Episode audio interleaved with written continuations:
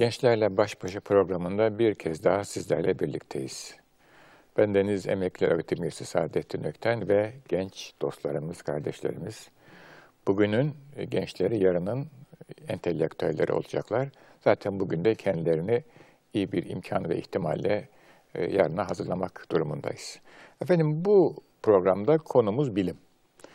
Bilim sihirli kelime. Her derde deva, her kapıyı açan, bütün problemleri çözen adeta sihirli bir değnek. Bakalım bilim hakikaten böyle mi?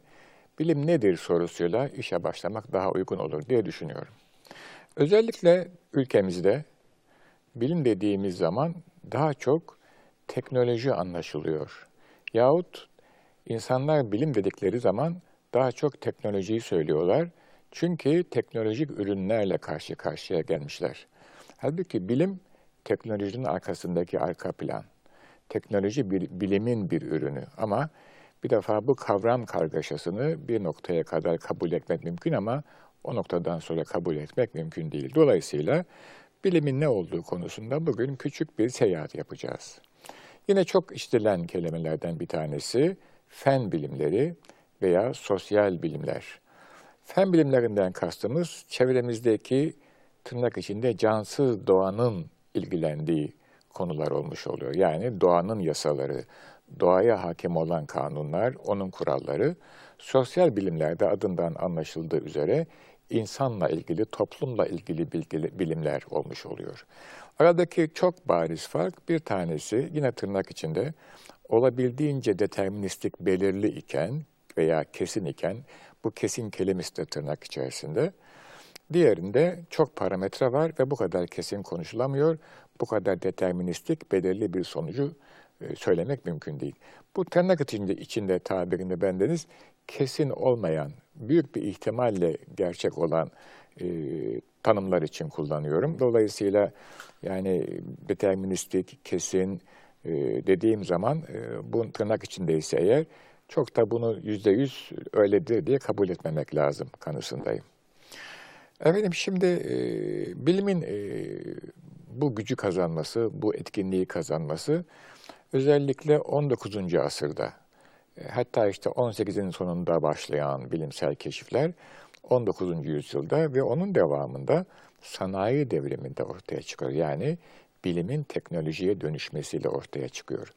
Teknolojiyi ve onun etkilerini bir başka sohbette e, incelemek e, niyetindeyim. Ama bu sohbette bilimin etkinliğinden söz edeceğim. Öyle ki yani önce e, Batı Avrupa'da sonra dünyanın diğer yerlerinde bilim ve bilimin sonuçları birçok problemi hallettiği için bilgin kişiler çok öne çıktılar. Çok nüfus kazandılar. Bunların bir kısmı bilge yani hakim durumuna geldi. Toplum bunların bir kısmını aziz olarak gördü. Hatta bir kısmını dahi peygamber noktasına doğru götürdü. Bu bir sosyal gerçek. İnsanlar adeta e, bilgi sahibi olduklarından, bilim sahibi olduklarından dolayı bir manada toplum tarafından kutsandılar. Bilim ne yapar?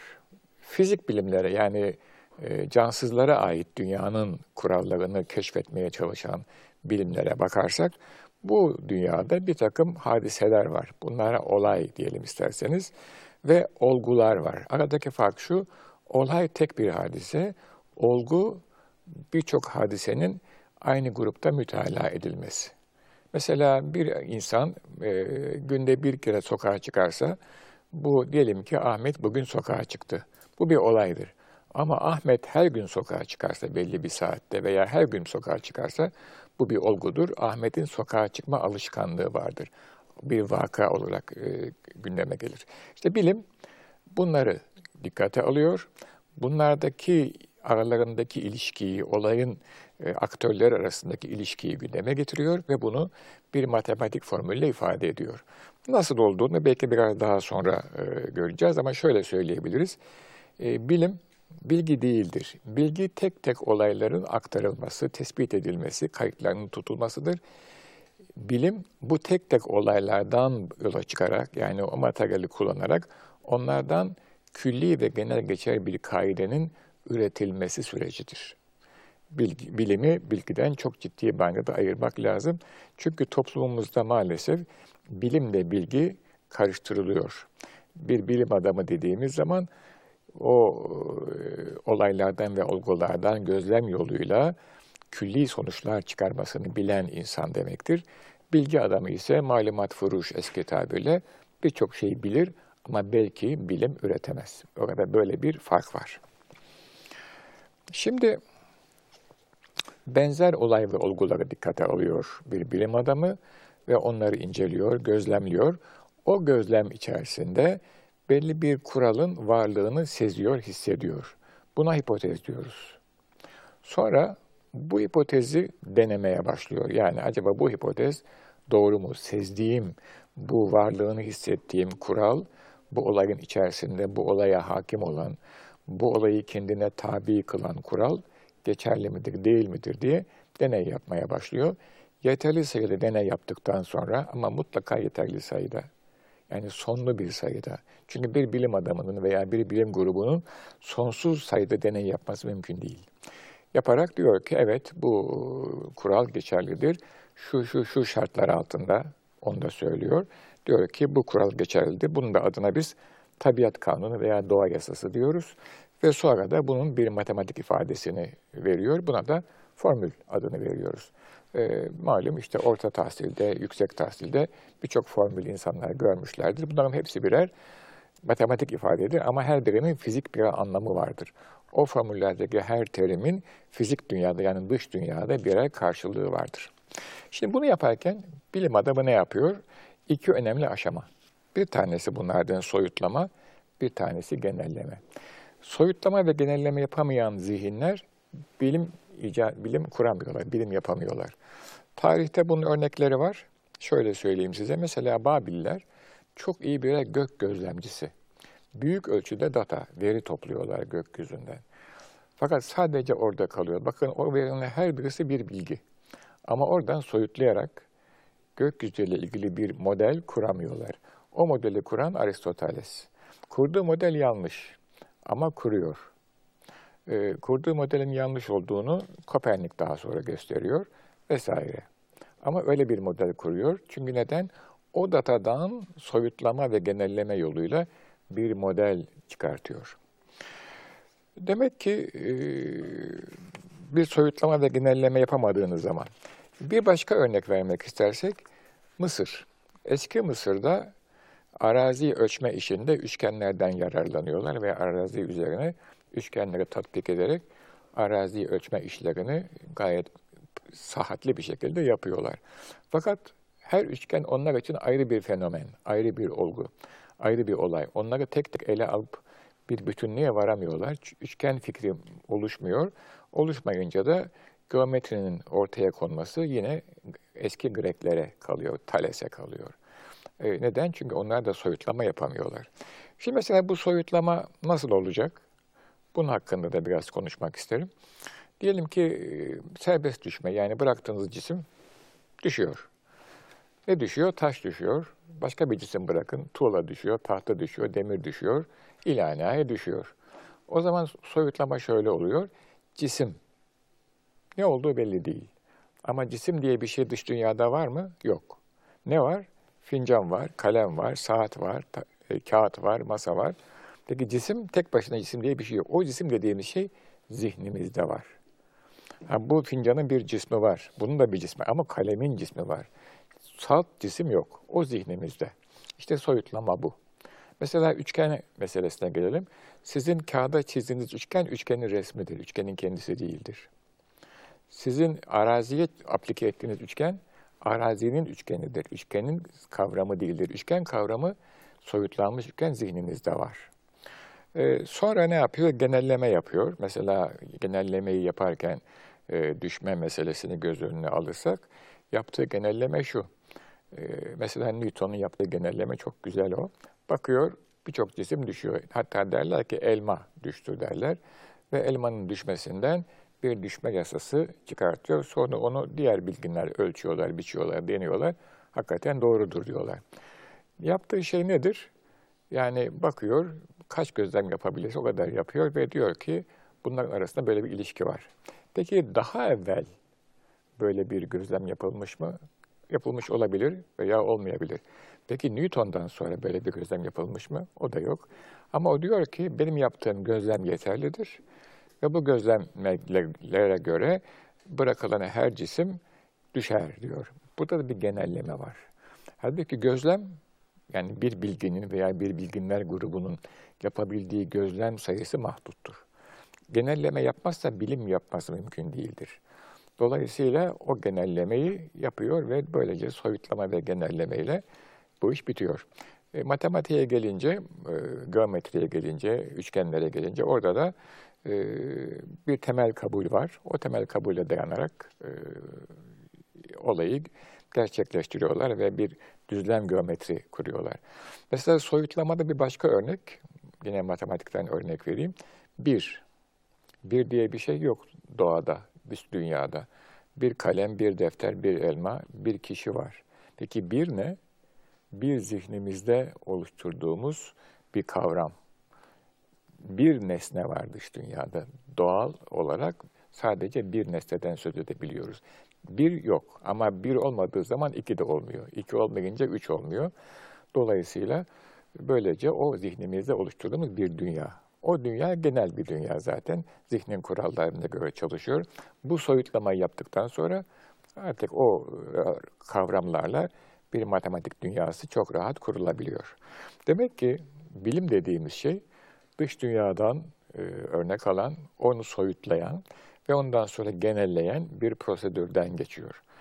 Her soyutlama ve her genelleme realiteden bir kopuşu da ifade edebilir. Onu da size söylemek isterim. Yani dolayısıyla yaşadığımız dünyanın anahtarı olan bilim, realitenin bir miktar soyutlanması ve genellemesiyle ortaya çıkıyor.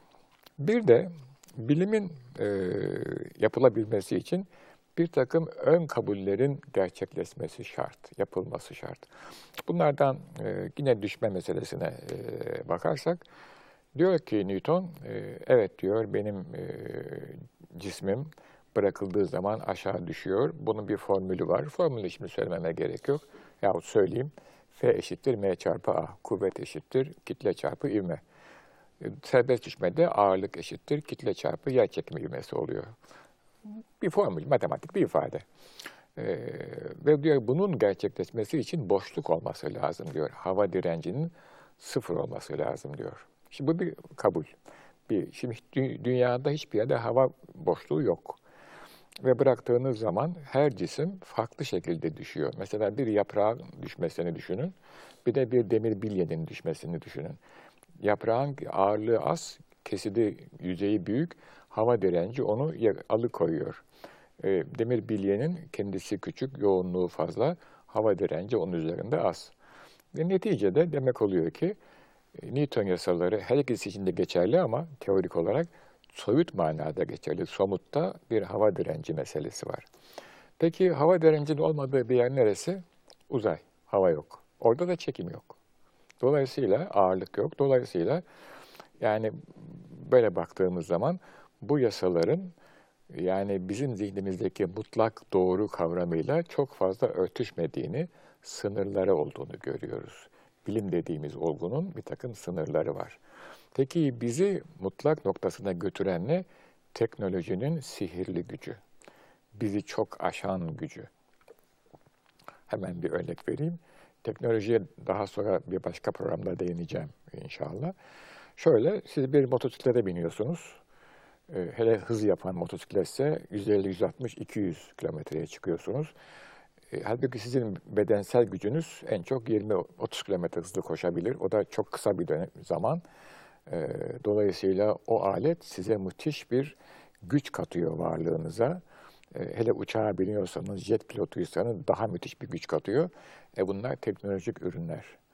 Dolayısıyla yani sizi bir manada gücünüzü katladığı için sizi çok etkiliyor. Denizin dibine dalabiliyorsunuz vesaire yani bunun birçok örnekleri var. Hatta filmlerde var.